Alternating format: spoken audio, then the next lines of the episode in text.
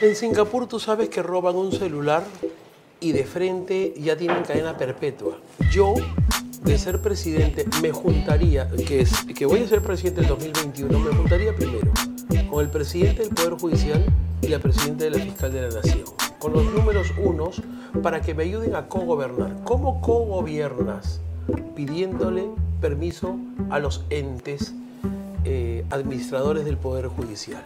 Hola, hola, bienvenidos a esta edición de Moloco Podcast, el podcast de la gente decente. Así es, el podcast más escuchado del Perú por veces. horas, El por podcast- segundos. El podcast más influyente del Perú.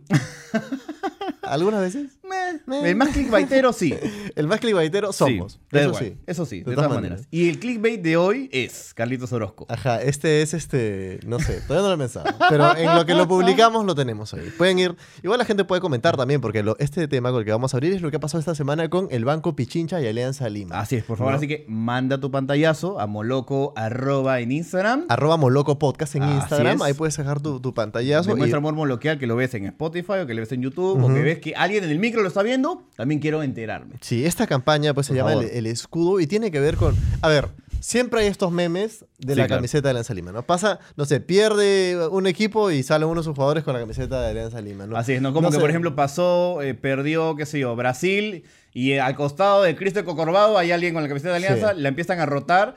Y Sí. claro, al inicio era como que, ah, de es como, mm, y de, ahora es como, ya fue, ya pasó. Para mí también ya fue, Sí. pero sigue marcado. O sea, Y o sea, no, se ha olvidado un poco. O sea, O creo sea, he, que... visto, he visto a PPK con la camiseta de Alianza, a Sí. Toledo con la camiseta de Alianza, Tío, creo que a Alan con la camiseta. Yo soy aliancista y era aliancista cuando estaba. Pero cuando estaba mi compadre Pitín Segarra, Perico León, Babalú Martínez, Cubilla, Julio Bailón, etcétera, etcétera. Aparentemente aquí en la agencia, Así es. en la agencia de publicidad que ve el- en la campaña o ve la, la cuenta de Banco Pichincha y Es Banco, BDO, creo. si Sí, y Banco. Pichincha está pues asociado a, eh, o bueno, es el sponsor eh, de Alianza Lima. Así de hecho es. lo lleva en, la- en el pecho. Es un lugar importante en la sociedad, estar en el pecho de Alianza Lima. Uno de los equipos más populares. Así de es. todas maneras. O sea, básicamente hubo Ya Alianza. la gente va a decir en el comentario, ¿no? Sí. ¿Cómo que uno de los equipos? El más popular, Carlos Orozco. Bueno, tío, yo soy hincha no Somos- practicante somos cremas, de pero igual, hincha claro. no practicante universitario, Sí. tú también, pero no no Leto, soy Leto, ¿tú de qué equipo eres?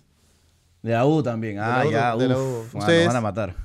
del No, Boys de dice. de claro. No, del ¿No? Del Este, Muni. Paquiao dice que es del Newpi. Del, del, del, Claro. de- del Newpi. Del. Newpi.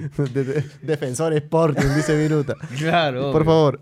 De Pero- Lima Cricket ahora ya. Son pitucos ahora ya, Sí. la gente acá. Pero bueno, en fin. Del regatas, eh, pero regatas. Lo que pasa, lo que, ¿qué pasó con esta campaña? Que le dije, que alguien dijo en la agencia, bueno, hey, vamos a darle vuelta a lo que está pasando, ¿no? Es, Claro. juguemos con lo que está pasando. Eh, yo siempre, yo tengo algunos reparos, ¿no? Porque sí siento que a veces hay campañas que dices, "Mm, algo de tomar un poco más la combi faltó acá. Sí, ¿no? obvio. ¿no? O sea, está bien a veces darle la vuelta, pero hay Sí, temas que seguro. son muy espinosos, de todas maneras. ¿Y De todas pasó, maneras, y una de las cosas que pasó es que, bueno, se hizo esta campaña donde se ponía la camiseta de Alianza en lugares eh, Asociados a- a Brasil. asociados a Brasil y tal, a, a propósito de ese partido. Sí, claro. Sin embargo, salió todo el tiro por la culata. Sí, o sea, la idea, la idea, la idea del video era como Alianza y su escudo como que protege, mañana. Bloquea. exacto. Bloquea la Avenida Brasil, bloquea Media Naranja, bloquea. A la caipiriña. Claro, ¿no? Le- estaba Yuliño bailando y le pusieron la camiseta de Alianza en la cabeza, ¿no? O sea, sí, por ahí como que no me enloquece la idea, pero ya, bueno, vamos. Pero estás asumiendo un poco, Sí. estás asumiendo que la gente dé cinco pasos de, pensamiento más que usualmente una, algo Sí. tendría que ser y además así. est- estás metiéndote en este juego de que sí, mi, cam- mi camiseta esa es la mala suerte. Así es. ¿no? Entonces, lejos de alejarte y proponer algo de, de, qué sé yo, emotivo,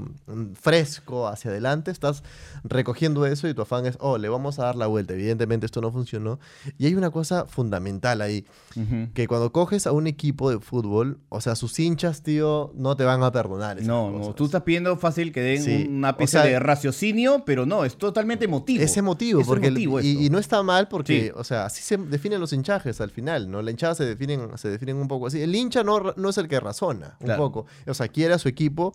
O sea, para la gente que no conoce, por ejemplo, no, no que hinchas, no es razona como- en el mal sentido, Claro. sino que su amor es así, Claro. es casi instintivo ya por la. Uno de mis mejores amigos, un tiempo estuve viviendo en Arequipa, y habiendo perdido Alianza en la, en la fase previa de la Libertadores 4-0 con Huracán, Ajá. chapó un bus y se fue Y así a, es. a Argentina. O sea, pasó por Bolivia, pasó por Mendoza y llegó al estadio de Huracán y vio un partido 0-0 horroroso. Sí. Pero hizo ese trip a pesar de haber perdido 4-0 en la ida. que no funcionó hoy Ávila. Este es un último remate ya con un resultado que era un decreto. Porque así es la hinchada, tío. Así o sea, es. mi hinchada O sea, hizo ¿te que. acu- cuál- o sea, yo he ido a, la- a ver a la U del 2003. Claro. ¿No? O sea, he, ese ni- he, he ido Con a ver, Cigoña he ido de a ver a, delantero. he ido a Cermatén. Sí. O sea, es- eso es, ¿no? Y, y unos 0-0 horribles, ¿no? Sí. Y, y a Yo, esa- he, gri- yo he ido, por ejemplo, o sea, porque seguía unos amigos, este, yo iba a Comando Sur para ver también. Yo iba a Trinchera Norte, o sea, obviamente cero manchado. No, no, no era como que, oye, este, El el Sama al costado del gordo Bu, pues, ¿no? para nada. del gordo Bu? El gordo, el gordo Bu. Claro. Este, pero sí, o sea, y, y era, y era esta pasión loca y desbordante, y esto es como una, una locura y un holgorio que está haciendo en ese Claro. momento, ¿no?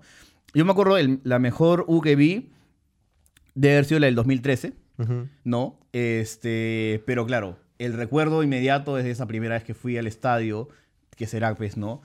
98, 99 y 2000, que fue pues una fiesta de tres años, una locura, ¿no? Que hasta ahora seguimos pagando. Sí, Hay- hay- que hasta ahora seguimos pagando. Hay, un tema vol- volviendo un poco a esta esencia que es no solamente no considerar esto en juego la importancia que puede ser para el hincha, ¿no? Y Sí, lo- claro. cómo esto puede ser jugado en redes sociales en contra del propio hincha, ¿no? Claro. El hincha no, o sea, de O sea, por sí un- tiene o sea, que- ¿te imaginas yo que no soy hincha de Alianza, Claro. veo ese meme cada vez que pasa cualquier cosa?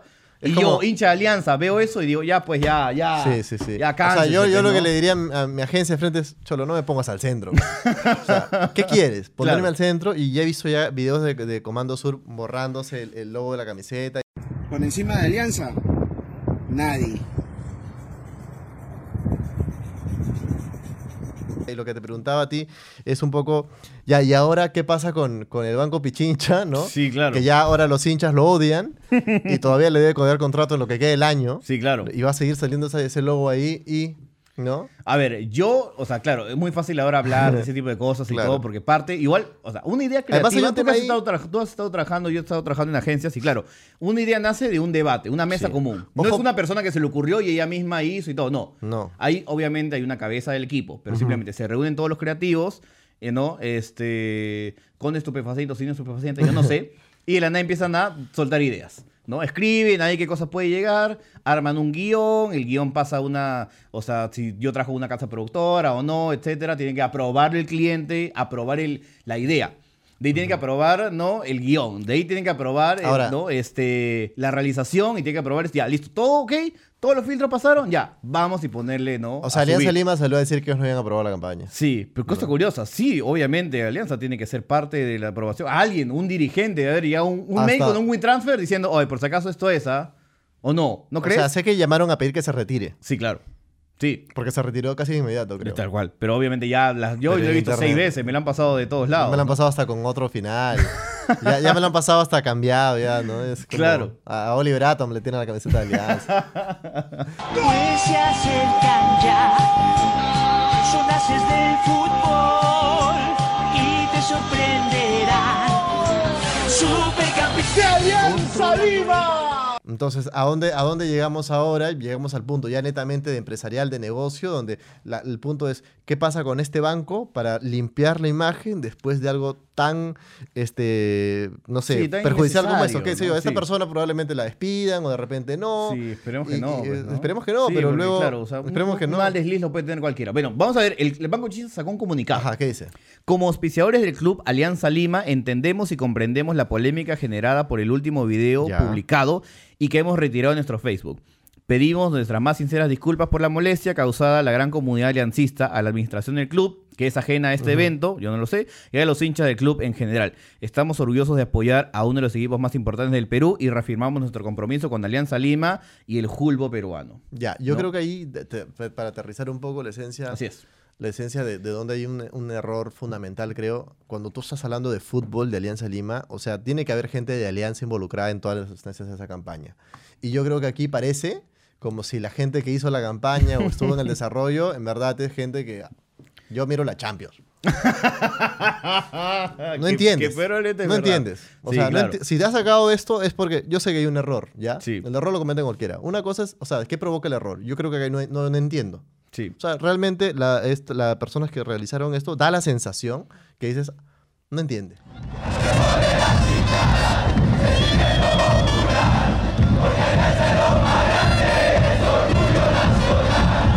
O sea, a ver, si yo, o sea, estuviese parte de la campaña y vamos a mandar un recibo por honorarios por esta idea, ¿no? O sea, este era, o sea, ya, hemos hecho este error.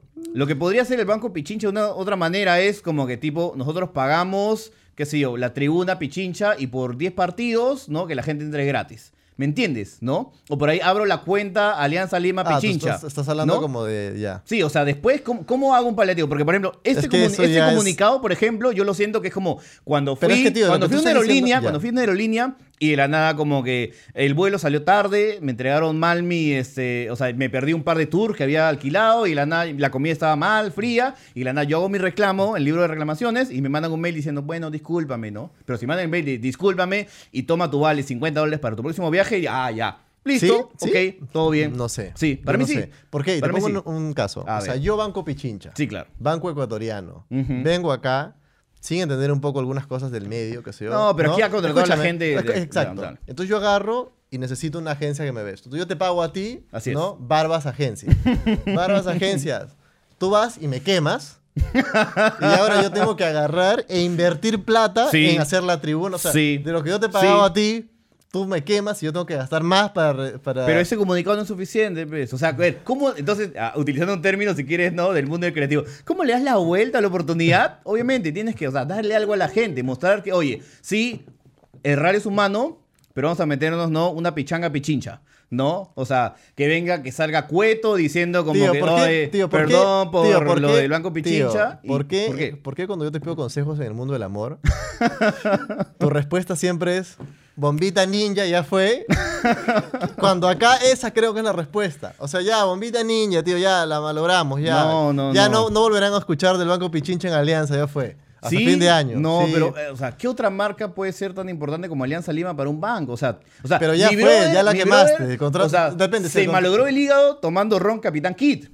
Yo tomaba leche anchor en los noventas, Ya. porque era de la U, ¿no? O sea, ¿entiendes? O sea, hay ese feeling, ¿no? Hay, hay esas ganas de decir, oye, yo no quiero perder una marca como Alianza Lima porque me construye, Sí, ayuda. sí, yo sé, pero mi, mi, Y mi tú quieres como, no. ah, ya, vamos a hacer así, ¿no? No. Vamos a taparnos No, los ojos y no, pasó Mi nada. reacción y el año siguiente sponsoreamos a, a, a Grau Pacífico. No, mi reacción No, pues, es, mi hermano, no. pues. Tío, mi reacción es, sorry, ya la malogré, ya no, no quiero darte, nada va a compensar ese daño, porque yo como hincha, yo entendé, o sea, Yo no he dicho que va a compensar. Para mí yo como, tío, como hincha, o sea, yo voy y te digo esto y luego te doy una tribuna gratis, no, no, no, para mí no tendría mucho sentido como hincha. Man, ya. Entonces, porque yo no, no siento como, o sea, nunca le vas a dar algo a todos. O sea, tendrías que pagar todas las navidades aliancistas en el No, mundo. pues, pero simplemente es No el sé. gesto, es el gesto. Ya, yo lo que haría, yo lo que haría es simplemente, es como cuando yo, no, imagínate que tú y yo nos peleamos, qué sé yo, ¿no? Que nos peleamos cada que nos peleamos a cada más, rato, ¿no? sí. Yo lo que te- yo lo que simplemente diría, ¿sabes qué? O sea, fácil no hay que hablarnos un rato, pues. Ya. Manjas, y No. luego ya retomamos. Pero no, qui- no quiero que tú, o sea, nos peleemos y luego tú estás como, oye, oye, puta, te invito Gordi, a almorzar. toma chocolate. Oye, toma esto. Oye, pero, oye, ¿quieres ir al cine? Oye, toma esto. No, sé, no deja, de- déjame saturarme con tu existencia un rato. ¿Me entiendes? Ah, man, ya. Entonces, eso optaría yo como, como, como el banco. Yo diría, ya, ¿sabes qué? Ya, hasta diciembre, ahí vuelvo. Hasta ahorita entro a la congeladora un rato. Claro, y si Alianza sale campeón ahora. Ahí reviento, pues. Pero eso será en Ya, diciembre. y si no sale campeón. Ahí seguí en silencio, pues. Claro. O sea, ¿no? Ahí está, ahí está, tío. Para mí es como una relación, porque no, no, a veces se satura más que esa persona quiere hacer todo como. Ah, ah, ah. No O sea, quiero a ver. saber, ya. Para la gente que está escuchándonos, comente. ¿Qué prefieres? Por ¿La favor. reacción del Barbas, que es como la tribuna pichincha, o le compramos Navidad, la- la- Navidad. la- el aforo a un par de fechas de alianza, o en el clásico, ¿no? Como que hacemos una activación pichincha y simplemente es como que ya todas las cuentas que se abran a partir de. O sea, si vas con la camiseta de alianza al banco pichincha, ¿no? Y quieres abrir una cuenta cero, tienes un bolo extra. ¿Me entiendes? Y hacer un video bonito. O, o mi solución, que es simplemente lay low, silencio, silencio, sorry, ya fue, mira, me estoy portando bien, tranquilo, normal, aquí estoy atendiendo en el banco, tratando de dar Cualquier cosa, igual acá soluciones. estoy yo. Sí, ya por ahí mi siguiente campaña vendrá ya por ahí en Si diciembre. hay un dinero en una caja por, ahí, por bueno, ahí, te por ahí pediría en que mejor lo pongas diciembre, acá. Sí, lay low, ya tranquilo. pues, yo, chitón boca nomás, sigo. Esa es mi solución. Si están de acuerdo conmigo, déjenlo en los comentarios. Claro, Si Team acuerdo, Orozco, Team Barbas. Hashtag. ¿no? Así que muchas gracias eh, por seguir Claro, este... igual, igual habría que comentar que es como, eh, por ejemplo, este caso curioso donde, o sea, realmente, Carlitos Orozco, realmente, ahorita yo no sé, por ejemplo, cuál es el auspiciador de la U. No. Ah, curioso, pero sí, sal- sí, sacó, sí sacó una campaña. Sí. Reactiva. Ah, a obviamente. eso, sacó, sacó una campaña. Sacó una campaña. una de las cajas. Sí, sacó una campaña reactiva y dijo, Dijo, como. la no- camiseta se respeta. Sí, la. Tío, ¿No? dije, ah, ya. Sí, así claro. O sea, si me saltan a la yugular, ¿quieres que incluso, a pesar de eso, Banco Pichincha siga siendo así? Sí, claro. No, pues es imposible. Es una caja, es una caja que dijo, bueno, yo, no, yo sí, con mayor razón. reparaciones. No. repara- El pueblo blanqueazul exige reparaciones. Bueno, yo con mayor razón diría, ¿sabes que Ya no me hables. sí, ya, no me hables, no me hables. ¡Qué bien que la hizo Aguirre! ¡Gol!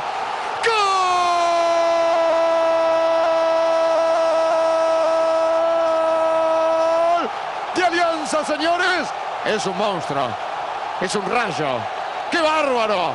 Muchas gracias por este bloque. Bueno, nada, sí, sí, sí, sí. Eso solamente ha sido Sí. eso. Disculpe. Viene el que- bloque auspiciado por Ashi, el café moloquial. Así es, el café que moloquial. Muchas gracias a ustedes. Sigan en sintonía. Dios castiga el pecado, pero no el escándalo. Por ejemplo, con el respeto que se merecen, estoy de acuerdo con el matrimonio gay, estoy de acuerdo con todas sus leyes, que es todo lo que quieran. Dios castiga el pecado, pero no el escándalo. Yo no podría ver, eh, les pido respeto, lógicamente, tanto a las lesbianas como a los gays, Regresamos aquí a Moloco Podcast con Carlitos Orozco y Hugo Lezama y Carlos Orozco.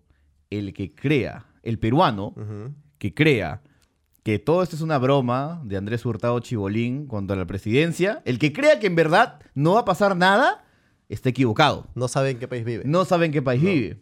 O Vivimos en el país de lo real maravilloso. Chibolín probablemente sea el presidente del Perú en el 2021. Tío. Según los astros, según Sixto Paz en Filadelfia, han hablado con los alienígenas. Hemos hablado este tema con Sixto Paz Wells, que lo conocí exactamente en Filadelfia a los hermanos superiores, los mal llamados extraterrestres. Quizás me mirarán como están mirándome con cara a ustedes De extraterrestre. de extraterrestres. En primer lugar, ya no es Chibolín, él se quiere llamar Andrés Hurtado. La otra vez, o sea, tuve una entrevista a Lara con Batters y lo primero que hice le puse el parche. Ya no soy Chibolín. Y te pido por favor de no mencionar, porque estoy tratando de ayudarme mucho en, en que no se diga el apelativo. Soy Andrés Hurtado, soy candidato a la presidencia, es mi programa de televisión. And the artist formerly known as Chibolín, así de la Gran Prince. Correcto. ¿Cuál es el primer recuerdo que tienes tú de Andrés Hurtado? El, el sketch de Luz Clarita. claro, yo también. que tu padre te quería. Mi padre me quería, te quería hogar. Pero yo lloraba, lloraba, lloraba y le decía, no la ahogues, no la ahogues. ¿Por qué? Porque la que quería ahogarte era yo. Hizo también, si mal no me equivoco, Camucha Negrete por varios años. Gente linda. Baja las manos. Porque va a ser peor. Baja las manos. Hay un clip, no sé si tú lo recordarás así, de esos como que reportajes de Panamericana, ¿no? Que hablan una y otra vez de trampolín a la fama, donde, donde Chibolín sale como que vestido de mujer, interpretando creo que a Rafaela Carrá, dando vuelta por todo el escenario y volviendo loca a todos los años. Y de ahí metiéndose un trampolín en Zunga.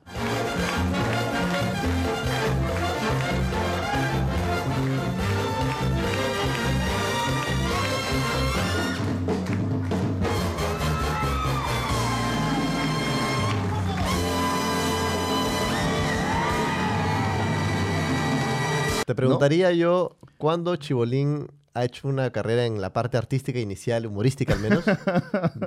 interpretando, o sea, no interpretando a una mujer. Sí, eh, yo creo que no, yo creo que no. No, no tengo ni un recuerdo. Oye, Chibolín es imitación de Camilo Sesto. No, Claro, claro, claro. es de- de O sea, pero igual habría que mencionar que es como que Chibolín, este, de ahí se volvió como que, o sea, creo que si no me equivoco, después de Risas y Salsa, emigró a Miami. El, el exilio. Ah, ah, no sé si al exilio, pero emigró allá y empezó a hacer un montón de contactos y regresó hace poco, eh, estoy hablando hace cinco años, con Hoy es sábado con Andrés. Sí. Hoy cumplimos cinco años, baje un poquito la música, señor director, y es la primera vez que presento a mis tres princesas, a mis tres hijas maravillosas, a Lucianita, a Yoset y a Génesis. Y que ha tenido invitados no menores. No. Y, Chibolín ahora se hace, o sea, sale vestido, pues, ¿no? Mejor que tú y yo jamás nos vestiremos en nuestra vida. Sí. Con unos ternos. En esa increíbles, entrevista con, con Butter se metió Sí. en un pequeño debate sobre este, qué Diseñadores italianos. Diseñadores italianos, Así es. y perfumes y colonias.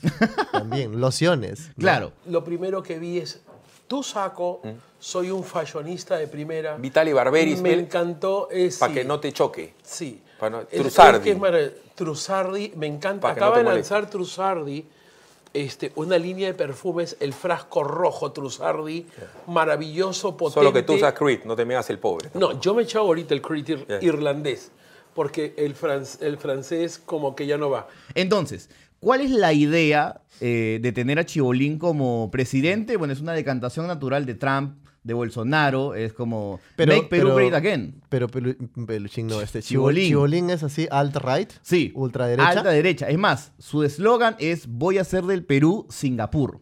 Ajá. Singapur es famoso por ser uno de los países con las leyes más estrictas y a veces un poco absurdas. Sin embargo, este grado de disciplina hace que esta nación sea famosa por su impecable limpieza y bajo nivel de crimen. El gobierno tiene una política de cero tolerancia hacia quien rompe la ley, siendo especialmente duros con el tráfico de drogas. Los castigos van desde multas, azotes o el encarcelamiento hasta la pena de muerte. Que me parece un eslogan peligroso. Y por eso voy a ser el presidente del 2021. Y haré del Perú Singapur. Que quede grabado esto. Singapur. En Singapur, robas un celular y te mandan a la cárcel 25 años. Ya, Le metes la mano a una mujer, te cortan el brazo. ya. Violación, te matan. ¿no? O sea, O sea, Car- es Carlos Vilches ya fue. tal cual. sí, obvio. Una, una, una, una metida de, de cara en el escote y listo. Chao. De ahí Claro. nomás se lo llevan ahí a la checona a declarar y listo. Si robando un celular te dan 25 años de, de cárcel, pues todo el mundo va a temer. Violadores de frente, de frente perpetua. Este país tiene que ser Singapur porque las leyes son radicales. Las- acá lo que se necesita es un presidente radicalista. Yo soy radicalista. O sea, a ver, mira, vienen dos candidatos, ¿ya? Sillones que podría decirte, hagamos del Perú Suecia, Es que eso es un buen punto. y que otro, hagamos claro. del Perú Singapur, que es como duro, o sea, como que militares en la calle, vamos a hacer como controlar a la gente. Al peruano, creo que le gusta más Singapur. Estas son algunas de las leyes de Singapur. Está prohibida la venta de goma de mascar, así como tirar o pegar goma de mascar en cualquier sitio. Tirar basura en las calles se multa hasta con 300 dólares de Singapur. Fumar está prácticamente prohibido en todos los sitios públicos. Cruzar la calle en sitios no señalados para peatones es penado por la ley. Escupir en público puede hacerte acreedor a una multa de hasta mil dólares de Singapur. Cantar canciones obscenas en público o molestar a alguien porque tocas mal un instrumento musical está penado por la ley. Las relaciones sexuales entre personas del mismo sexo pueden costarte hasta dos años de cárcel. Mira, ¿no? ahí hay un punto interesante el que acabas de mencionar, Así es. ¿no? Porque hace poco se hizo la encuesta Poder, Ajá. ¿no? Que la, la- la discutimos acá y tal. De todas maneras. Y salía Sillonis, Sí. Que yo pregunté pues en mi familia, ¿no? ¿Quién es Sillonis? Nadie sabía nada, ¿no? No me sorprende tampoco por otro lado. ¿Saben Claro. ustedes quién es Sillonis? Sí. Sí, no. los camarógrafos No, tampoco la saben. gente, ¿no? Pero, Cosa que me parece válido. O sea, pero- pero esta encuesta era a empresarios a empresa- tops. Correcto. Sí. Cosa que ahí, ahí empiezo más bien a elevar mi sospecha. ¿no? Ajá. Mm, curioso. Y, Para el- y- para- y Peluchín ni apareció. Y Peluchín, Chibolín ni apareció. Chibolín ni aparece en esa Sí. encuesta. Ahora, curioso porque, o sea, cuando Muñoz se resultó alcalde también pasó de 3, 13, 30. Ese fue su porcentaje en las encuestas en tres en, meses. en- en tres semanas trepó, con una fama, pues, Tío. ¿no? Parecía que hubiera tenido un video porno. Trepó como el ¿No? dólar en, en la época de Alan. Claro, el dólar ¿no? MOOC. Sí, tío, qué bestia. Entonces, eh, vamos a lo que tú mencionabas, ¿no? No. Sillonis Chibolín. Sí. ¿no? O, o no sé, o, o- o Antauro Chibolín. Uf. Que si hubiera una eventual, una eventual segunda vuelta entre Antauro Mala y Andrés Hurtado, pues lógicamente le voy a ganar lejos totalmente a Antauro Mala. ¿no? Antauro Chibolín. No, O- Antauro Julio Guzmán. No, pero. Keiko este, Chibolín. Keiko Chibolín. Ya cuando empiezas a hacer, a- empiezas a hacer esas comparaciones, ya de pronto Chibolín no resulta tan este. No, tan escarabroso, mal. no, obvio. Y es como te, te, te, te pones a pensar y dices, oye, o sea, a ver, hacemos una línea de pros y contras, ¿te parece? Me ¿Ya? parece. Pros de, de, de Chibolín como candidato. Ya. A ver, ¿tiene capacidad de gestión? Sí, porque ha llevado encima una carrera sin ser el más virtuoso, Ok. sin ser el más cómico. O sea, tiene... Cualquiera te diría que esa es in- Sí. inexperiencia también. No, no, no, en no, no. Pero tipo de gestión, eh, él produce su programa. ¿No? Y un programa de cuatro horas, hacía lo de Don Francisco. Y me parece que sería mezquino decir que, o sea, no es mérito suyo. No. Porque igual, por ejemplo, también esta capacidad de gestión es saber delegar. Traer una productora caña que, o sea, por ejemplo, en sus eh, 25 A lo que voy aniversarios, sí. o sea, trajo a, a Susana Jiménez. Todos los políticos se fregaron. Mi, mi mejor partido son los pobres. Son los sábados porque he dicho que voy a regalar 3 mil millones de dólares.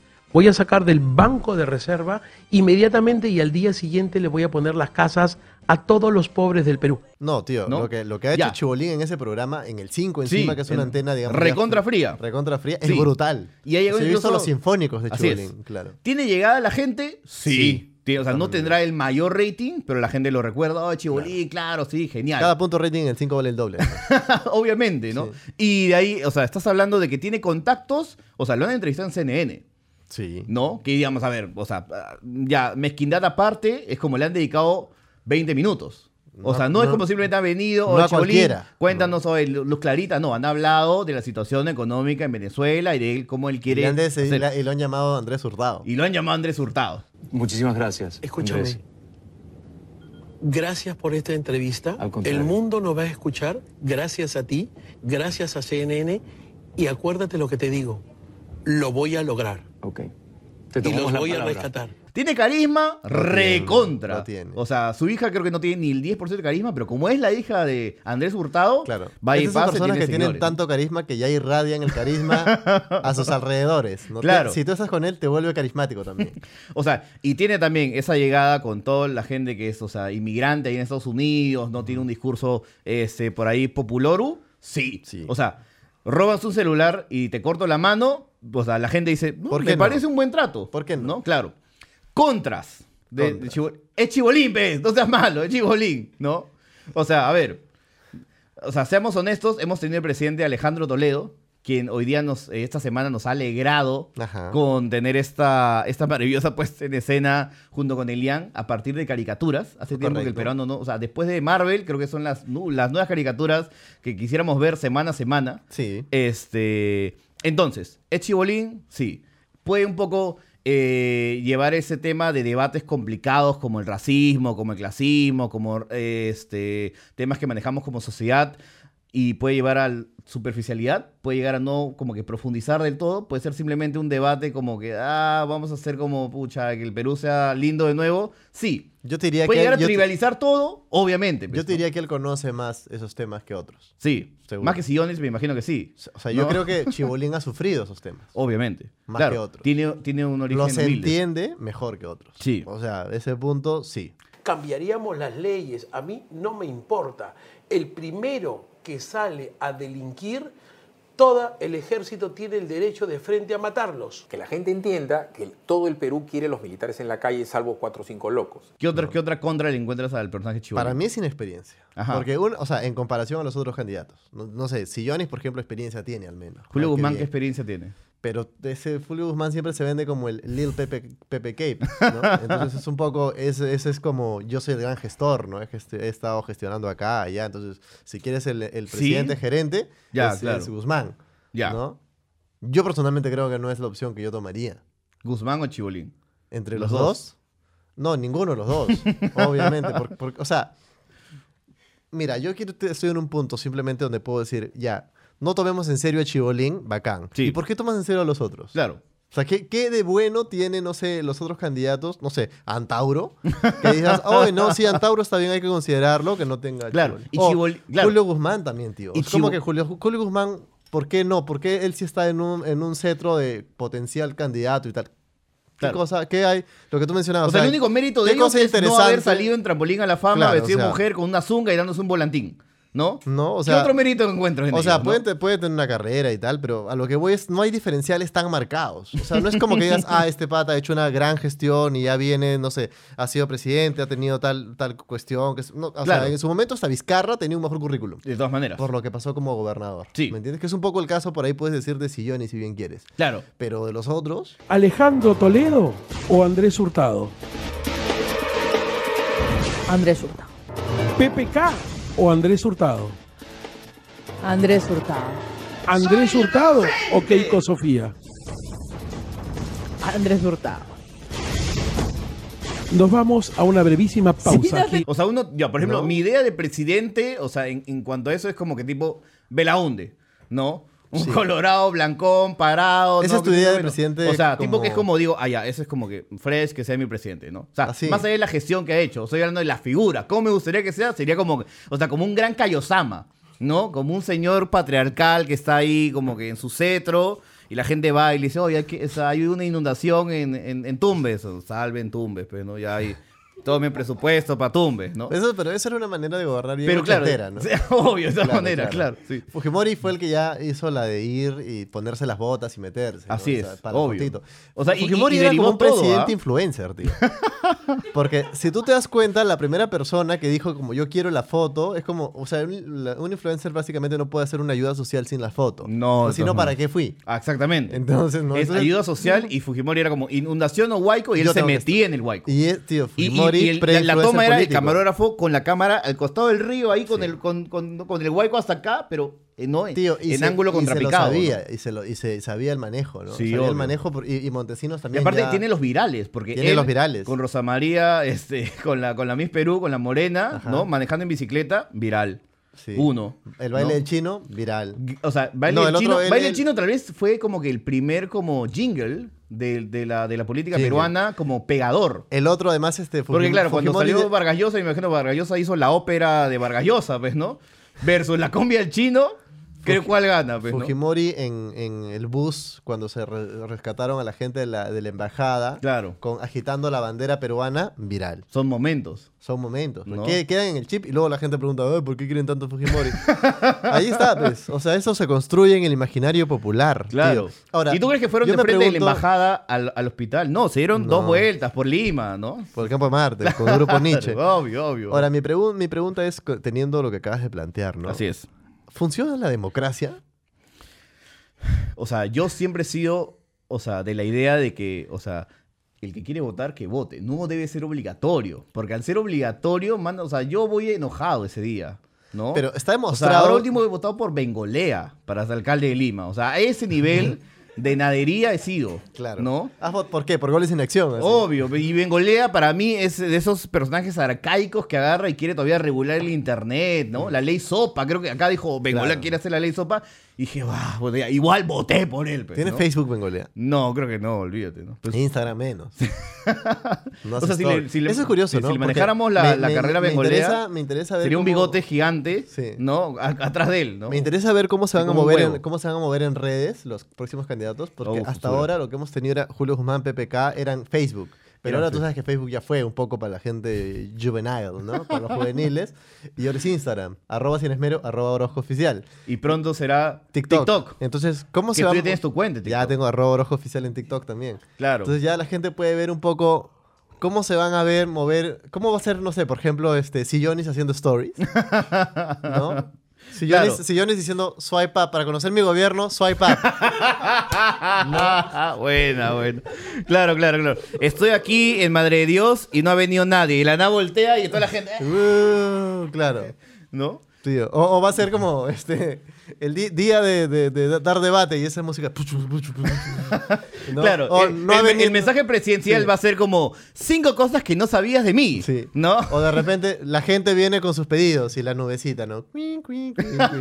Usando filtros. Claro, claro. Y de ahí como que va- van a hacer, van a hablar de sus parejas. Y el tag de la vicepre- de la de primera dama. Tío. ¿No?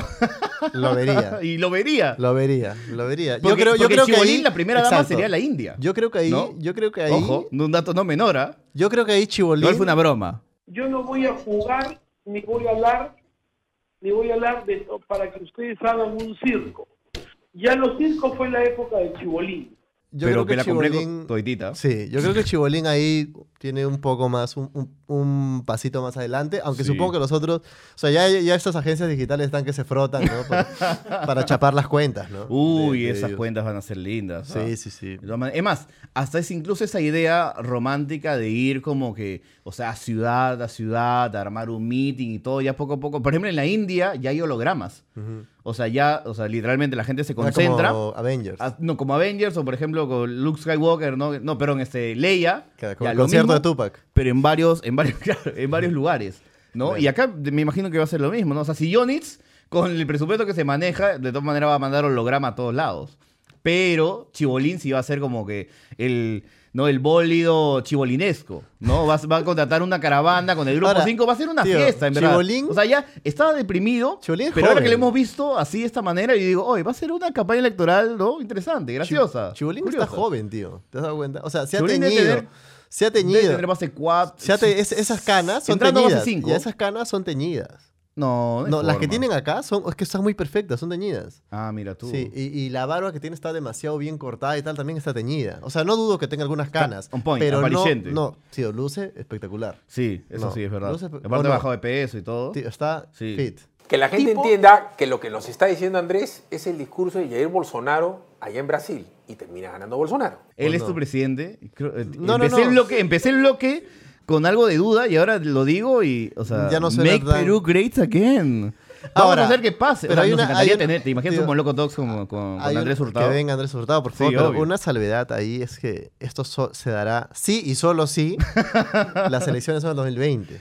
Ah, no, 2021. 2021, porque por un tema astral, Así es. Chibolín en el 2020 no postularía, le dio la exclusiva a Philly Butters. No, a, a- a- ¿cómo se llama? Manuel Rosas y a, y a Lucar. A Lucar, perdón. Le dijo, ellos. él ha conversado con Sixto Paz en Filadelfia, después de, supongo, Sixto hacer un- una gira por la casa del príncipe del rap, y ahí agarró y dijo, ya, astros, o alienígenas, o lo que sea, entes de luz. Y los entes de luz le escribieron ahí. ¿no? En, en- ¿no? En- en su pecho le dibujaron, ¿no? 2021. Así que bueno. Chibolín ahorita te diría, Es más, esa, yo entiendo que tú te burles porque no sabes. Donald Trump, Obama, estaban conectados igual que mi persona. Y Rubén Junglú te lo puede decir acá. Y presenté los siete reportajes cuando nadie sabía que Donald Trump, año y medio antes, Rubén dijo, astralmente, él es el presidente. Y yo tengo un tercer ojo. Sí, él tiene un tercer, como Ten Shin ¿no? Han. Sí.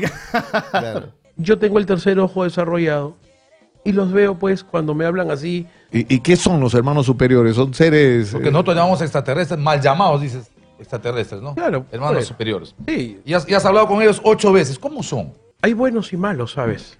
Eh, miden cerca de 8 metros, 7 metros. Es impresionante. Peluchín dijo, es acuario. Y es el año del, del- va a ser el año de los Peluchín acuarios. no. No, Chibolín. Y. Chibolín dijo, esa- o sea, el 2021 va a ser el año de los acuarios. Sí. A lo cual yo diría, yo soy acuario. sí. Así que más me vale sobrevivir al 2021 porque ahí fácil Moloco ya sería como... Se que forra. sea, ya, ¿no? La- o sea, primero la banda del chino y después Moloco. Algo así. Lindo programa sería. Sí, sí, sí, sí, sí, de todas Ah. maneras. Pero bueno, en la lista de pros y contras, yo ahorita mi voto va por viciado. Pero, o sea, en primer momento diría, ¿Por ya, quién? mira, a ver, dime, evaluemos dime por quién no votarías. Dime, sí, dime por quién no votarías. ¿Votarías por Antauro ni a balas? Eh, o sea, no, no, no votaría por... Ah, no, no, no, tranqui, tranqui, tranqui. No, pero me agrada tu pausa. No votaría por Antauro, pero sí en la mayoría de reuniones, ¿no? Ya sea con amigos o ya sea con gente random, diría yo voto por Antauro, solo para que iniciara el debate. Sí, claro. ¿No? Todo el mundo está como que tomando su Como copa cuando de vas, vino cuando vas todo. con tu mamá y le dices, mamá, mi amigo fuma. ¿No? Claro, o claro. Mi, mi mejor amigo es gay y mi mamá, chapala antigua, mormona, se escandaliza. Claro, claro. Como mi mamá me encontró una vez un, un güiro y me Claro. dijo, ¿esto qué es? Y yo, ah, no, me lo dio un amigo para guardarlo. Claro. Y se fue lentamente también. A su cuarto, a A su llorar. cuarto a llorar, ¿no? Pero claro, por Antauro no, pero sí me gustaría ser esa figura y ese antipático Es que que diga, hace falta un "Por sacudón. Antauro", hace sí. falta un sacudón. ¿no? De todas maneras. O sea, ya estamos. eh, hay mucho statu quo perpe- pe- este, permanente. Obvio, ¿no? ¿No? Hay muchas familias que ya por generaciones ya nunca van a perder ese dinero. Y yo digo, ¿por qué? Sí. Porque hay esos vagos profesionales ahí años de años, sí, claro. Mi pregunta ahora, o sea, Ya, todo- mira, por Antauro ejemplo, no. con Sillonis Por todo bien, pero mi, única, mi único no sé, punto ni, con. ni he visto, o sea, mi veo- único punto con pongo en Sillonis YouTube es- una sí, entrevista Sillonis. con Sillonis y me Sí. quedo jato a los dos Mi- minutos. Mi, único punto con Sillonis es por qué el empresariado lo ve tan bien. Ya fue. Para mí, para, si el empresariado te ve muy bien, ya medio que fue, ¿no? Pero ¿cuál, qué Julio viene- Guzmán tampoco, pues, ¿no? Sí, ¿Cuál es tu, tu contra con Julio Guzmán? Es que lo veo muy falso. Lo veo muy Sí, falso. también. De ella. Di que es una mala madre. De él. Invéntale cualquier cosa. Ya basta. Estas cosas no van más. El Perú necesita soluciones serias y no políticos que jueguen sucio. ¿De dónde viene la plata para esa campaña? Sí, exactamente. ¿No? O, O sea, sea, porque. cada meeting- O sea, me gustaría sí. saber ya en estos años que no ha sido presidente, ¿en qué ha estado chambeando que ha ahorrado para la campaña que se va a mandar? Porque seguramente se va a mandar una buena campaña. Obvio. De- O de dónde viene esa, ¿no? Claro. O sea, en general con todos, ¿no? ¿De dónde, de dónde sería paja conocer un poco eso? De, ya, ¿de dónde viene la guita, gente? ¿No? Claro, eh, al igual que esos polos morados salen de la misma forma como los polos de arriba de la música peruana, pues, ¿no? O sea, de, de gratis salieron así, se hicieron de la nada. Ya saben, ¿no? gente puede comprar los polos de arriba, la música peruana en Pepuño, por favor. Claro. Tírenme un centro porque quiero hacer unos docus. Sí, ha sido una linda charla gracias a la gente de Ashi Café. nos Ashi. Café, por supuesto, tío. Ashi Café, que además eh, ahora está con 25% de descuento, o mejor dicho, se mantiene el 25% de descuento con el código MOLOCO25. ¿Dónde se compra Ashi Café? En www.ashicafé.com slash tienda. tienda, es. Jueves, Además- jueves. Envío gratis. Como diría Vallejo, ¿no? Sí. Jueves. Jueves, como es hoy de otoño. No estamos en otoño, pero jueves, puedes Claro. te- tienes tu café Ashi con envío completamente gratis. Y Ya apoyas sabes, el código, el código de descuento es Moloco25, jueves completamente gratis. www.ashicafé.com slash tienda. El código se pone en el proceso de compra. No me Sí. mandas un inbox a mí. Exactamente. Se pone en el proceso de compra. He estado bien. invitando café Ashi a la gente que ha estado yendo a mi casa. Sí, me ha dicho claro. on point. Me ha dicho, "Mm". Y ahí le has No. dicho, y ahí les has dicho, yo voto por Antauro. ¿A Ya qué te para, sabes? para desatar todo. ¿no? Para desatar. Gracias a la gente por acompañarnos en este bloque. Chau, chau. ¿Tú vienes a estudiar? Estudia, ¿ok? No jodas, porque yo quiero estudiar, yo me quiero graduar. Y por tu huevada no me vas a dejar hacer esa mierda. Eso es lo que tiene que ser. No, no es culpa del gobierno, no es culpa de, de este- de esta clase de, de los policías que hayan estas cosas, que no tengas clases porque bomba lacrimógena dentro de la universidad. Bienvenidos a este nuevo bloque de Moloco Podcast, Así donde es. nos vamos a enterar, entre otras cosas, por qué en San Marcos siempre hacen huelgas. O, o lo que otro podría decir, algún insensible es, otra vez están tirando piedras. Claro, ah, ¿qué No. pasó ahora en San Marcos? Otra vez Ah, diciendo, ahí mis hijos van a terminar la carrera en 20 años. Claro, claro, ¿no? claro. Para Pero- eso hemos invitado, porque nosotros de eso sabemos poco o nada, Así hemos es. vivido en una burbuja innecesaria. Claro, no- o sea, tipo que, o sea, nuestro Cid campeador era Sigrid Bazán y con Sí. eso no, no, no conquistábamos nada, Bueno, pues, ¿no? Sí. Hay Hoy más derrotas la- que lo Estaba victorias. viendo en la mañana en Latina ahí presentando la- la- las noticias. Claro. Pero Para cuéntanos- enriquecer el debate, Así ¿no? es. Obviamente. quiénes están con nosotros. Está con nosotros Valery Román, representante de la Junta Directiva Transitoria de la Federación Universitaria. Ajá. Y Gerardo Salas, expresidente de la Federación de San Marcos y ahorita el Remy Danton de esta lucha. ¿No? ¿Cómo están, chicos? ¿Cómo están? Bienvenidos y muchas gracias por venir. Muchas gracias por la invitación y para poder informar sobre la problemática sanmarquina. Sí, en realidad para nosotros es, es como Federación Universitaria es importante estos medios alternativos que nos han dado un espacio mucho más extenso para explicar cuál es nuestra problemática en general, cosa que medios eh, tradicionales no han hecho. Entonces, eh, realmente es, es gratificante, sí. Además, es una obra innecesaria y ahora uno entiende por qué estaban desesperados. Es lo mismo que el bypass de 28 de julio. O sea, ya había comisiones ilegales y eso lo, lo- lo puedo decir sin asco porque estoy seguro que ha ocurrido como en toda la obra pública, ¿no? Que si la gente no sabe, mediáticamente Gerardo ya tenía una aparición anteriormente a través de una llamada telefónica en la cual se hizo muy viral en su momento. Claro. Por este, ah, le hizo el padre a Butters. Acá pueden ver un pequeño apoyo. Yo espero, yo espero que en los próximos minutos, ¿no es cierto? Ya te enmarroquen y te metan preso. Ya, y yo Porque si no, el señor Subiate, perdón, imparcialidad. perdón. Esto es las motivaciones y puede hacer las críticas perdón, de esto. no señor, yo no soy imparcial, yo soy parcial, yo estoy del Ah, lado de la ley. parcial. ¿Y yo por qué tengo que eh, dirimir sobre, sobre no las motivaciones, sino sobre cómo se No, te voy a explicar, te voy a O sea, explicar. cuando alguien protesta, No. solamente se discute por qué está tomando tal cuerpo, No, tal señor, calle, tal, te- tal te voy- día, te- te voy a explicar o algo. Se pregunta por, por la necesidad de informar a la población. Pueden como que un poco este, dar una perspectiva de qué está pasando, incluso si quieren ir años atrás, ¿no? Había una vez, ¿Dónde empieza todo la esto? leyenda, Se debe a cinco puntos en específico, en realidad. El más mediático, el que todo el mundo conoce, el cual también nos han estado preguntando varias veces a nivel eh, técnico, político, ha sido la cuestión de eh, la construcción del cerco perimétrico de Ciudad Universitaria y la culminación de las obras del bypass en Avenida Venezuela. Nosotros como estudiantes estamos eh, o tenemos la consigna de que a Ciudad Universitaria no se le recorte ni un centímetro, que se construya el cerco perimétrico porque es una necesidad eh, de seguridad de la propia ciudad universitaria. Más allá de la imagen es sobre todo el problema de seguridad que tenemos. eh, que justamente la Municipalidad de Lima en su momento, en 2018, destruyó ese cerco perimétrico, entonces existe una deuda histórica con San Marcos y con Ciudad Universitaria sobre ello sobre otros puntos que también han, encendido esta, esta lucha que hemos sostenido. Está el bachillerato automático para la base 16 y 17, eh, que por disposición de SUNEDU eh, se les está imponiendo y nosotros los estudiantes consideramos que la universidad no tiene ni los recursos ni eh, las condiciones materiales para que este tipo de bachillerato se pueda dar en estos dos años. Son dos promociones que van a egresar el 2020 y 2021. Eh, por otro lado, también estamos pidiendo el, archivamiento del, del, del proyecto de proceso, del reglamento de procesos disciplinarios, que es un reglamento interno de San Marcos que consideramos criminaliza la protesta y persigue tanto a estudiantes organizados como a dirigentes estudiantiles y que pretende justamente disolver los gremios que tanto nos ha costado eh, reconstruir durante estos últimos años luego de eh, la intervención de Fujimori en la universidad. Los dos últimos puntos están en relación a eh, la anulabilidad de estudios generales, una estructura académica que se impuso el año pasado y que por eso también se dio una toma, si, si, si, si lo recuerdan. Eh, y por último también la eh, modificatoria del estatuto con respecto a eh, las vacantes que, se lo, que la universidad le otorga al centro preuniversitario. Y nosotros consideramos que el aumento de estas vacantes va en desmedro de las vacantes que se dan en el examen ordinario. Justamente en estos días ha estado el examen de admisión y consideramos que el otorgarle estas vacantes al centro preuniversitario es una forma de mercantilización de la eh, educación y sobre todo un negocio que la universidad mantiene en desmedro del propio eh, presupuesto que el Estado le tiene que dar. Entonces esos son cinco puntos que han encendido todas estas, estas este, protestas. Sobre el bypass, en realidad es ya un problema que venimos arrastrando no un año, no, sino 10 años. Ese problema está desde el 2008 con la gestión de Luis Castañeda y el proyecto de la construcción del anillo vial ¿Cuánto, ¿Cuántos metros cuadrados pretendía Castañeda que San Marcos ceda? eh, 28 mil. Que al final no se ha dado.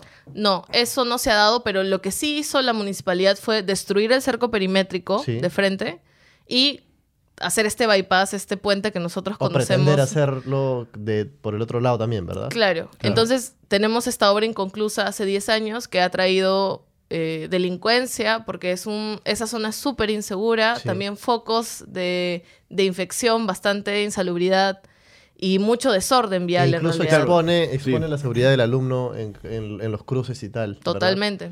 Claro, porque ese bypass no es que pare lleno. O sea, lo que para lleno son ¿no? los que están al costado. ¿no? Las calles que van al costado que te están yendo de micros y no dejan pasar ¿no? un tráfico fluido. Y Sí. aparte, pasa el bypass y hay un, y hay un semáforo.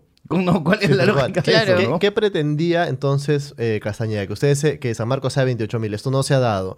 ¿Cuál es lo que qué, es- qué pretende la gestión de Muñoz actualmente? Eh, un aporte sobre eso tendría que ser lo siguiente. Eh, primero y antes que nada, eh, no se ha desarrollado la discusión técnica de este proyecto del bypass en las instancias colegiadas. Ajá. Esto es en la Asamblea Universitaria, Consejo Universitario. Que el rector haya tenido por iniciativa propia eh, la, la resolución del problema del bypass ya es por sí cuestionable. Eh, la propia municipalidad, eh, en declaraciones del alcalde Muñoz en la República, ha dicho de que no va a forzar ninguna obra, que contrario a lo que las, eh, los entes rectores de San Marcos mencionan, no es que eh, estén siendo forzados para que esto se ejecute ya. Pero parece que las gestiones de San Marcos, parece que los rectores uno tras otro están siempre en contra de los estudiantes. O sea, porque son los primeros en ceder. El problema es que en San Marcos eh, se- lamentablemente se intenta gerenciar la universidad cuando no es una empresa. El problema del bypass es solamente un síntoma de una gestión que gobierna a espaldas Claro. de los estudiantes o en todo caso de la comunidad universitaria. Quieren Y toda. lamentablemente en contra de la comunidad universitaria.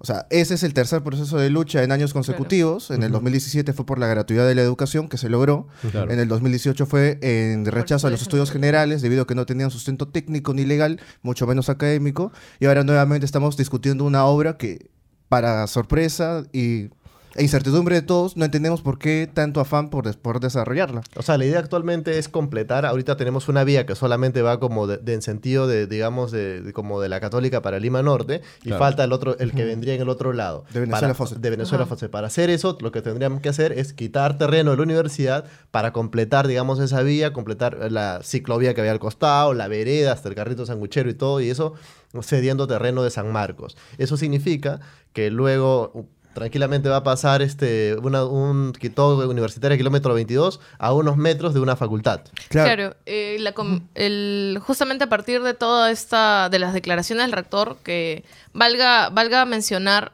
que el rector lo que hizo para, para digamos, mediatizar lo que él llama eh, una decisión política, porque él ha mencionado que él ha tomado la decisión política de iniciar las negociaciones, que no ha hecho ningún proyecto, pero ha tomado esa decisión política. Eh, los estudiantes, específicamente los estudiantes de ingeniería civil, han formado una comisión técnica que ha ido reconstruyendo el proyecto que hasta ahora no conocemos. En realidad es un proyecto que del que poco se conoce, que todavía eh, la universidad, por un lado, dice que no está, por otro lado, públicamente el rector ha dicho que sí está, entonces es una cuestión que no, Pero en no conocemos. En un sentido un poco práctico, si ellos, si ellos quieren eh, eh, completar esta vía de vuelta y San Marcos, o la propuesta de ustedes es que no lo hagan, ¿qué se debería hacer? Claro, ¿cuál es la solución ¿Cuál es- pro- entonces? qué- eso, cuál es la Porque- propuesta? Claro, ahí hay dos cuestiones que habría que, que mencionar. En primer lugar, toda esta negociación y todo, es- todo este proyecto se han hecho sin ninguna consulta a los estudiantes. Nosotros hasta ahora, no como, como mencionaba, no conocemos bien el proyecto. Lo que ha hecho esta comisión técnica de estudiantes es reconstruir a partir de las declaraciones del rector, de, de más o menos también cómo ha ido el, el anterior proyecto, y sobre eso hacer eh, observaciones técnicas sobre eh, cómo podría afectar esto a la ciudad universitaria, incluso no solamente afectar a la ciudad universitaria, sino cómo este tipo de ampliación de carriles no resuelve el problema de tráfico. Ahora, lo que el rector nos ha dicho, luego de que se le ha denunciado de que, bueno, no ha habido participación ni estudiantil, ni de trabajadores, ni de docentes sobre este proyecto, ha dicho, bueno, ustedes traigan su propuesta. Entonces, en primer lugar, por parte de los estudiantes, nosotros, eh, y es, es parte de un principio de la universidad pública, tenemos el derecho al cogobierno. Nosotros hemos tenido que intervenir desde un momento porque hay estudiantes también interesados en eh, comenzar a pensar una propuesta, no solamente de solucionar este problema, sino de ver un crecimiento integral sobre la ciudad universitaria. Pero, Pero, lo que o está sea, si, contra... hubiera, si hubiera pasado los canales regulares, si hubiera sabido esta propuesta de hacer un bypass, digamos, con los estudiantes y todo, o sea, no habría ningún problema. En todo caso, O creo nunca yo... hubiesen Sí. aceptado ceder de alguna manera. Creo yo que- Claro, en realidad de- por principio se parte de que, no- eh, de No que como estudiantes No tendrían que haber cedido. no se, Claro. ni siquiera como estudiantes, el rector mismo tiene la responsabilidad política de defender la autonomía universitaria y la propia universidad pública. En ese punto hemos llegado a esta circunstancia. A ver, mira, para entender una figura, la municipalidad a través de sus gestiones es como el chavo del 8. Entonces, como muchas veces es torpe, hace por hacer, este, le dan plata y ha- hace, hace cosas que en verdad no solucionan, pero Claro, parcha. Le, le- le dan ¿no? un peso y es- se compra su torta de su jamón, en vez jamón, de invertirlo en algo más. La bruja ¿no? del 71 le da un pastel y se vuelve loco. Es, esa es su manera, básicamente. Han hecho un montón de obras que luego tienen adendas, que luego Castañeda, todas las gestiones pasan por esto. Así es. Han llegado a un punto donde acá es como pensaron, ah, los dulces y felices estudiantes de San Marcos van a el terreno para nosotros seguir haciendo no- no- nuestras cosas del chavo.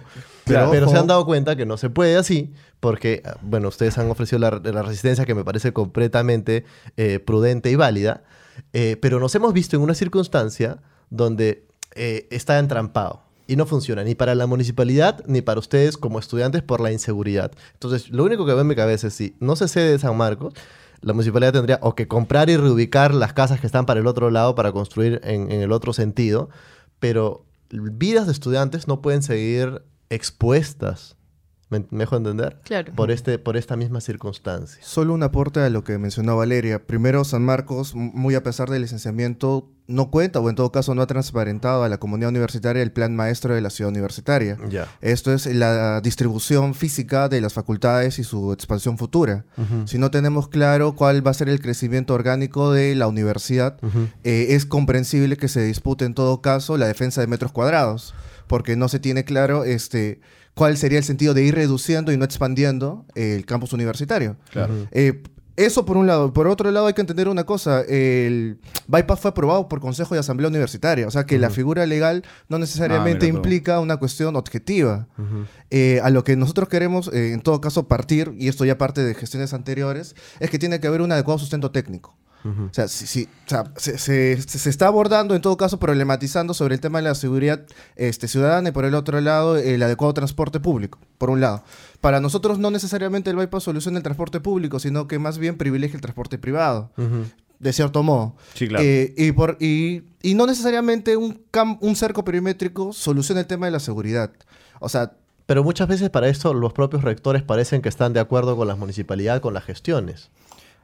Hay Claro. un problema en San Marcos, es que San Marcos no ha eh, hecho Entonces parece que habilitación no son urbana. Parece que los actores, que, que el rector y ese tipo de actores políticos no los están representando.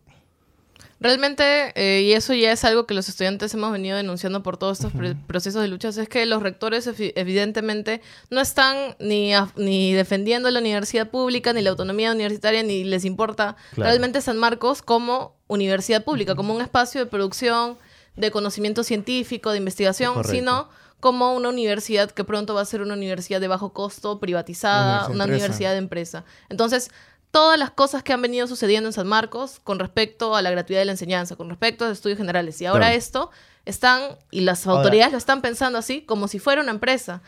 El rector, ¿cachai? Ha salido ayer a decir, los estudiantes no tienen que meterse en gestión. Claro. En primer lugar, no estamos hablando de gestión. La universidad no se gestiona, la universidad se gobierna. Y los estudiantes y los trabajadores, porque los trabajadores también han sido bastante maltratados dentro de San Marcos y los docentes, tienen el derecho de justamente participar en estas decisiones. Claro, pero por otro lado también se glorifica esta idea de convertir una universidad en una empresa. Por Claro. ejemplo, o sea, Claro. nosotros somos de la Católica y hace poco, ¿no? Volví y habían como siete facultades más. O sea, 70 edificios, ¿no? Y yo vuelvo a San- subterráneas, Tal cual, ¿no? ¿no? Y yo a veces vuelvo, vuelvo a San Marcos y veo como que, ¿no? Se ha quedado ahí, ¿no? En el 95, ¿no? Por, por varios momentos, ¿no? Yo imagino que también hay algunos estudiantes que se han comprado ya ese cuento y creen que es mejor. Hace poco salía, se- se te cayó una ídola. Eh, tu, tu youtuber, este. Sí, claro. ¿Cómo se llama? Coralia. Coralia Sí, básicamente validaba un poco esa tesis, ¿no? Que, le- que el estudiante tenía que ser un poco Claro, un cliente. estudiante pasivo, ¿no? Un Claro. cliente, ¿no? Bueno, ¿qué opinan? Bueno, para, para empezar, qué loco que ya San Marcos tenga sus youtubers. Este, Claro, ya- ya estamos un poco cansados ya- de la gente de la de Lima, Ya la de Lima ¿no? tiene, mono- no tiene el monopolio youtuber, pero Claro. ya hay San Marcos. La Escuela de Comunicación Social. Claro, en, real- en realidad preferiríamos, o sea, me parece excelente que hayan youtubers en San Marcos, pero youtubers conscientes. O sea, Ok. realmente, bueno, lo que ha salido a decir esta chica ha sido totalmente desinformado. ¿no? Una cosa es manifestar, una cosa es intentar tratar como personas normales, como gente, como gente. Otra cosa es ser un bendito delincuente. Otra cosa es ser un bárbaro. En verdad, un bárbaro. Tiene pensamientos este, de vándalos. y eso es preocupante. Porque ninguna sociedad del primer mundo llega a eso.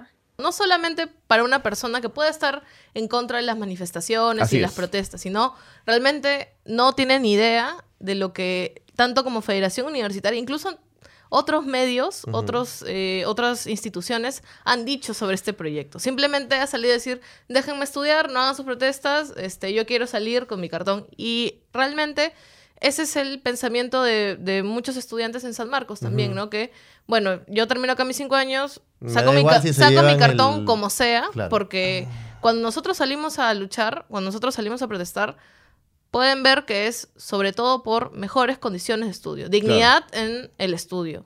Y Defender es- la pero es parte también. ¿no? del individualismo de a veces Totalmente. que tenemos ¿no? nosotros como sociedad y decir como, pucha, en verdad, en vez de construir un mejor lugar donde salgamos todos a tener mejores expectativas Claro, del mercado y todo, y- mejor yo quiero mi cartón, yo tengo mis contactos y listo, pues, ¿no? Ya hice las Claro, cosas, dentro ¿no? de, de lo que tú decías, y cuando hablas de lucha, no solamente es política, muchas veces es eh, activa, realmente. Hemos visto hace poco en, en noticias imágenes eh, alarmantes, que son eh, policías tirando bombas lacrimógenas desde afuera de la Claro. universidad hacia adentro a estudiantes. Claro. Que no solamente afecten a estudiantes, pueden ser empleados, pueden ser cualquier parte miembro de una, de una este, comunidad de lo- de- universitaria. Claro. ¿Correcto? Solo sobre eso, dos ideas fuerza. Eh, primero, por más que las autoridades apelen a una voluntad de diálogo, lo concreto es si existe una voluntad de solución. O sea, diálogo ya hemos tenido y muchas veces, las, las Claro. mentadas mesas de diálogo, que en la práctica son agentes desmovilizadores para, que las- para que las autoridades digan, bueno, ya estamos conversando porque, porque marchas, porque protestas, porque te pronuncias, etcétera. Sí, una forma claro. de represión pasiva, por así llamar. Y por el otro lado es que... eh, en esta mirada de entender a la universidad como una empresa, eso es ge- gerenciarla, las voces que también cogobiernan la universidad, porque es un derecho instituido por la ley, por el estatuto, que en este caso son los estudiantes, son acalladas y, y- y en este caso los entes fiscalizadores que ejercen el específico de derecho a la ciudadanía, como en este caso son los gremios, los sindicatos eh, docentes y trabajadores, pues también son este, perseguidos. El RPD es precisamente eso. Claro. Claro. En su época, Cotillo sacó el RPD que denunciaba a los gremios, que prácticamente los extinguía, que mo- eh, movilizarse o protestar era causal de expulsión. En esa o movilización del en este momento se estudiante, eh, hacer eso. en esas movilizaciones los estudiantes, ¿ustedes reconocen que algunas veces se han excedido? Yo Sobre creo, que hay eso- que, yo creo que hay que racionalizar un poco la indignación. ¿no? Nuevamente miramos el palo y la piedra y no las causas. eh, no- eh, caemos en la espectacularización de la protesta, ¿no? O en su banalización en todo caso. Los trabajadores cuando se, se movilizan, se movilizan por una cuestión concreta y creo yo humana, por un- porque los vales, que en este caso son una Ujú. suerte de compensación a sus sueldos, llegan a sus bolsillos. O sea, están ya casi un año y tanto sin Pero recibir no, la mitad de es- sus eso, sueldos. eso es correcto, pero tú me estás hablando, En el tú caso me de estás los- hablando de ejercer eh, de, de- de lo que a ustedes les corresponde, los derechos y lo que está en los estatutos, ¿correcto? Y en- cuando ustedes ejercen también su derecho a protesta y tal, también se rigen por la fórmula, la- la- el marco legal que esto corresponde, ¿correcto? Entonces, la pregunta es si ustedes eh, reconocen que en algún momento el estudiante también eh, de repente se excede en, en su protesta.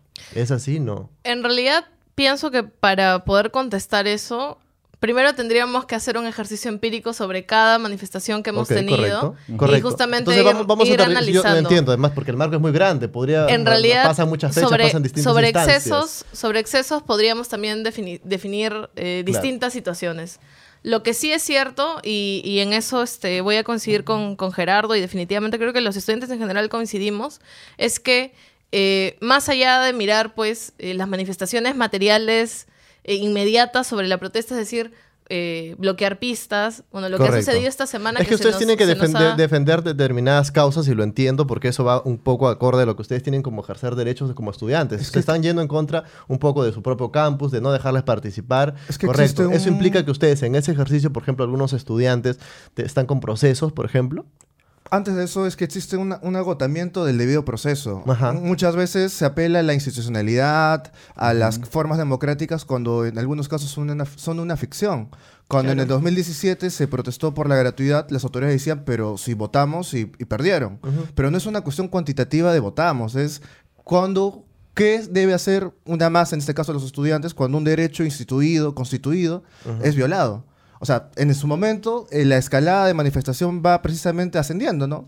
Desde el, el- el anónimo post hasta la arenga, hasta la movilización, y lamentablemente, y eso es algo que no podemos negar, este, la protesta y la mediatización de esta permite que la voz salga de San Marcos, permite que los ojos se, se fijen en las autoridades y digan, oye, gobierna bien, no hagas, no hagas tonterías. El sacrificio de eso es que algunos alumnos luego terminan siendo llevados a procesos. Lamentablemente es, es lo que es lo que siempre ha sucedido, ¿no? Sí. Eh, nosotros dentro del movimiento estudiantil tenemos eh, casos de dirigentes estudiantiles que bueno ya han egresado, pero tienen procesos en fiscalía por 40 años por protestar. Ajá. Y a veces ni siquiera han estado involucrados en el hecho fact, o sea, en el mismo hecho, no en la misma protesta, eh, de manera material.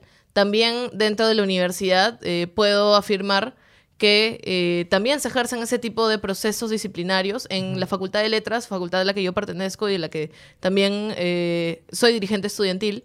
Eh, el año, desde el año pasado tenemos un, un proceso a 10 dirigentes, eh, secretarios generales del Centro Federado de Letras y de los centros de estudiantes, por una toma que sucedió a partir de, eh, de nuestra protesta por mejores condiciones de estudio y infraestructura dentro de la Facultad de Letras. Ustedes Entonces, conocen un poco el eje de cómo funciona eso y cómo, cómo los estudiantes. Yo entiendo que la- lo que ustedes están defendiendo es completamente legítimo.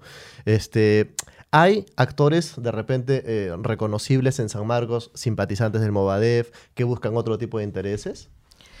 Sobre eso, en San Marcos y en el movimiento estudiantil en general, siempre hay diversidad de posiciones, diversidad de intereses, y eso creo que es algo que eh, nosotros No no, podemos controlar. no podemos, no podemos ni negar ni tampoco podemos manejar a- como Correcto. dirigentes a nuestro, a nuestro, a nuestro parecer.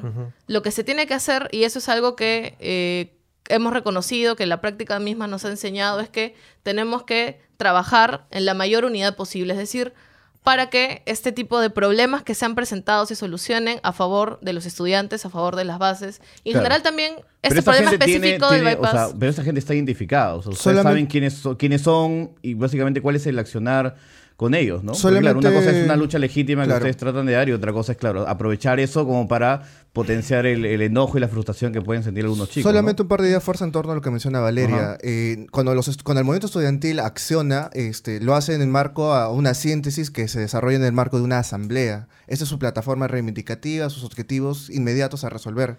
Sobre eso y en comunión no hay este, tanta distinción. Al fin y al cabo, un reglamento, una imposición un cobro nos afecta, seamos este, pe- pe- pecados morados, este, izquierda o lo que sea, ¿no? Eh, donde sí se hace y bastante hincapié en que es que no se instrumentalice, esto es partidarice la lucha de los estudiantes. Claro. Ahí sí se tiene bastante cuidado. O sea, no podemos distinguir porque no tenemos un radar este, que, que veamos detrás de las camisetas o de las camisas el polo, ¿no? De polo rojo, polo Claro, blanco. como la logia, ¿no? Un Pero- tatuaje Claro. raro y y todo. en yo estaba- realidad, pero yo en he- realidad este, yo podría decir, y creo que Gerardo no me va a dejar mentir en eso, es que durante estos años jamás ha sucedido que se parti- partidarice una lucha estudiantil o se particularice en el sentido de una organización eh, en específico ha tomado esta, esta lucha y la está y con eso está digamos reclutando este militantes eso Claro. no ha sucedido en las siempre siempre sabe quién es quién. siempre, siempre se ha mantenido justamente el espíritu de la lucha estudiantil, es decir, el mayor beneficio, la conquista de, de reivindicaciones y derechos por parte de los estudiantes, por parte de las masas. Eso es lo que siempre ha sucedido. Y en eso sí, eh, Hay que ser tajantes. ¿no? sí.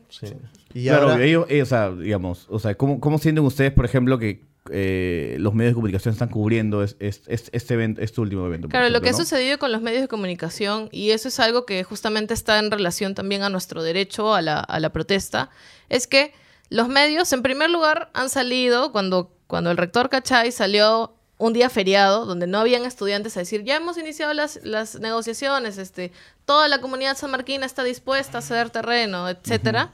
Los medios han viralizado y han, digamos, querido vender al público en general que efectivamente este tipo de negociaciones ya estaba ya prácticamente para firmarse y que Está todos resuelto estábamos ya. de acuerdo. Claro. Eso por un lado. Los estudiantes, cuando hemos salido a protestar, y protestar de la manera que protestamos la semana pasada, con quema de llantas, con todo, hemos roto con ese orden, hemos roto con esa tranquilidad que el rector ha querido imponer sobre San Marcos. Una visión de universidad en donde los estudiantes no participamos y no tenemos voz y nuestra opinión no, vale. Parece que hemos entrampado todo. ¿Qué, has- qué toca ahora? Lo que toca en realidad en estos momentos, el día martes, eh, tenemos La una... boda roja toca, Rojo. El día martes tenemos una mesa de diálogo con el rector. Pero ya me has dicho que las mesas de diálogo son para pasearlo. Es la última mesa. Esperamos que en esa mesa se resuelva realmente nuestro pliego de reclamos. Nosotros, Y si no se resuelve, porque probablemente no se resuelva. bueno, si no se resuelve, eh, los estudiantes vamos a seguir eh, en nuestro proceso de lucha. Ejerciendo nuestro derecho ciudadano como a siempre- como siempre en se ha contra de esta dado. toma de decisiones, ¿no? O sea, lo- lo que menciona Valeria es correcto. Primero se tiene que transparentar la información. O sea, si no tenemos claro qué están haciendo las autoridades, eh, bueno, como se dice, ¿no? Ante la falta de información llega la imaginación y eso genera mucho caos. Claro. Y, eso es algo que la autoridad lamentablemente está ejerciendo. Lo otro, la autoridad tiene que mejorar o cambiar sus asesores porque sus últimas declaraciones son provocativas y sumamente agresivas. Es una suerte Claro. de reto abierto a los estudiantes como, a ver, yo soy la autoridad e impongo el derecho de autoridad. Y lamentablemente la democracia que nuestras autoridades han impuesto en San Marcos es la lacrimógena. Mira cómo disparas, al cuerpo, mira cómo disparas al cuerpo. Mira. Está grabado ya. Tenemos 15 compañeros que están en un proceso penal en el marco de los procesos de lucha del año 2018. Tenemos otros 10 compañeros, incluyendo. ¿Alguien ha dado sus nombres por si acaso? Tenemos los nombres. Ah, pero Tenemos es- los hay una nombres. carpeta fiscal de acceso público. Y dentro de eso eh, tenemos a 10 compañeros dirigentes, entre ellos nosotros, que también estamos enmarcados en esta investigación preliminar. Entonces, este. Hay que entender que esto no se hace por, por ser heroicos o por querer la foto, sino se Claro, hace por porque el algo. abogado lo tienen que pagar ustedes. Sino se hace porque es algo necesario y también por una suerte de responsabilidad. Tanto se ha criticado el individualismo de, de ciertos estudiantes que solo vienen Claro. a, a sacar el cartón. Los La, youtubers. la idea del movimiento estudiantil es que las condiciones que nosotros encontramos y que hemos criticado sean distintas para las siguientes generaciones. Y esa es la apuesta. O sea, casi, casi me estás hablando de una labor del... De, Es una labor Claro, voluntaria. Se ha comprado el pleito, completo. sí, Pero es- todo, es- la, parte- cena, almuerzo y desayuno. Es una Es labor parte- voluntaria que no de- genera probablemente ni siquiera es... ¿Cuánto, cuánto te falta para, para egresar? Este ciclo. Este ciclo terminas. ¿Cuál es tu carrera? Sociología. Sociología. Maldito. ¿Tú en qué ciclo estás? Estoy en, estoy en tercer año. En tercer año. ¿Eso qué ciclo sería más o menos? Sería sexto. séptimo. Tercer año, sexto Voy a terminar ciclo. en dos años y realmente yo Cuando Chibolín tenía... sea presidente. sí, Claro. cuando Como Chibolín sea dijeron. presidente. Sí. Realmente el hecho, creo que de ingresar a la universidad pública, el educarse con eh, lo que el pueblo aporta a... Con impuestos. Claro, Sí. con impuestos también significa pues un, ese tipo de responsabilidad de que realmente se siga, poco- se siga, o sea, que el pueblo realmente tenga el derecho de educarse. Para eso está la universidad pública. Y es Y, un el poco hecho de que lamentable nosotros... que la decana de América esté sufriendo estas circunstancias. No, defin- Se ve- Se ve definitivamente. envuelta en esto donde, no sé, la municipalidad quiera eh, apoderarse un poco de, de su territorio y sobre todo sin la consulta de los estudiantes, que yo sí creo que es fundamental. Claro. Bueno, nada, ¿no? Bueno, muchas gracias a, ustedes por acompañarnos. Gerardo, sí. Espero que la gente que escuche este podcast o que lo vea, ¿no? Pueda entender un poco mejor esto. Sí. Y que las bromas se hacen para que no sea tan pesada esto, si no, no estamos Lo ¿no? teníamos que- banalizando esto, sino lo es parte del formato. Lo teníamos que hacer. Sí, obvio. Saludos a la gente de la FEPUC. Así es.